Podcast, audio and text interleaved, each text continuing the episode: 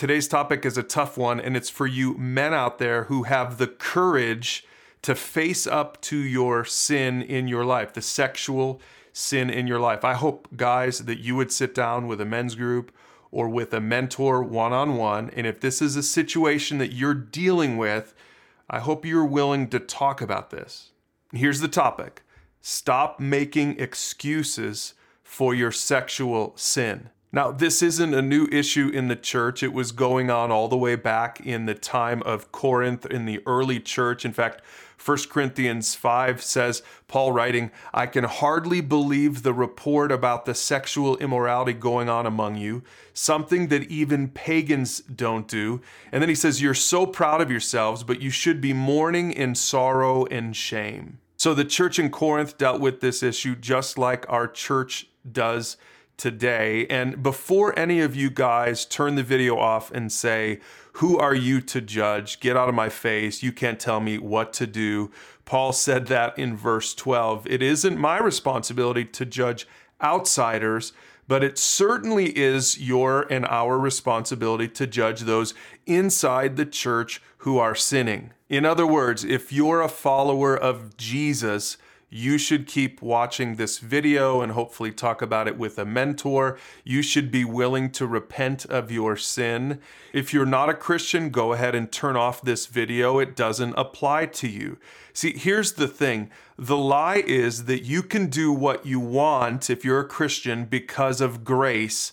Christian men have been believing this lie from the beginning. Paul said this back in 1 Corinthians 6 in verse 12. He said, you say I'm allowed to do anything.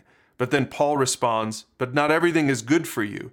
And even though, yes, I am allowed to do anything, notice he puts that in quotes again. He says, I must not become a slave to anything. Some of you have become slaves to sin. Paul said in Romans 6 verses 1 and 2, well then, should we keep on sinning so that God can show us more and more of his wonderful grace? This is the excuse that many men use today. They say, I'm saved by grace so I can sin and God's just going to be okay with it. But Paul says, of course not. That's not how you should live. Since we have died to sin, how can we continue to live in it? And then he says in verse 4, for we died and were buried with Christ by baptism. And just as Christ was raised from the dead by the glorious power of the Father, now we also may live new lives. Man, I hope you're paying attention to this, and I hope God's word is penetrating. The Bible says it does that it convicts us of our sin. So if you're starting to feel some conviction, that's from the Holy Spirit. That's not guilt and shame, that's conviction.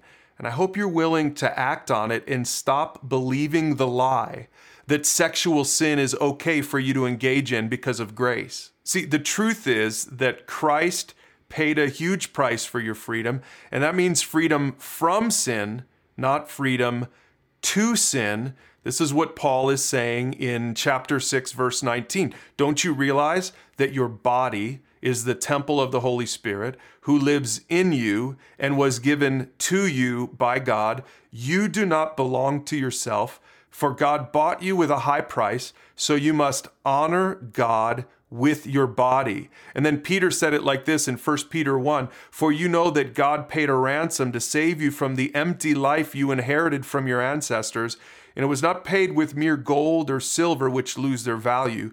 It was the precious blood of Christ, the sinless, spotless Lamb of God. Men, when you engage in sexual sin, whether it's pornography, whether it's sleeping around, married or not married, it's not a victimless crime. The Bible says you're sinning against yourself. If you're married, you're sinning against your wife. You're sinning against the Holy Spirit who lives in you. And probably the biggest thing is you're taking for granted the precious blood of Jesus. You're spitting in the face of Jesus every time you do something like that, and you know it's wrong. See, the Bible teaches that sexual sin is pursuing you and it will destroy you if you don't take action. So don't engage with it. Run from it. This is what Paul says back in 1 Corinthians 6. He says, run from sexual sin. No other sin so clearly affects the body as this one does. For sexual immorality is a sin against your own body. Some men are flirting with temptation rather than running from temptation. The Bible says, don't mess with it, run from it. And here's what Paul says in Romans 6. Thank God you were once slaves of sin, but now you wholeheartedly obey this teaching we have given you. Now you are free from your slavery to sin, and you have become slaves to righteous living. Men of God, read these verses. Let the Holy Spirit convict your heart. Talk to your mentor or your men's group about this sin. Stop making excuses for it, but instead start living for God.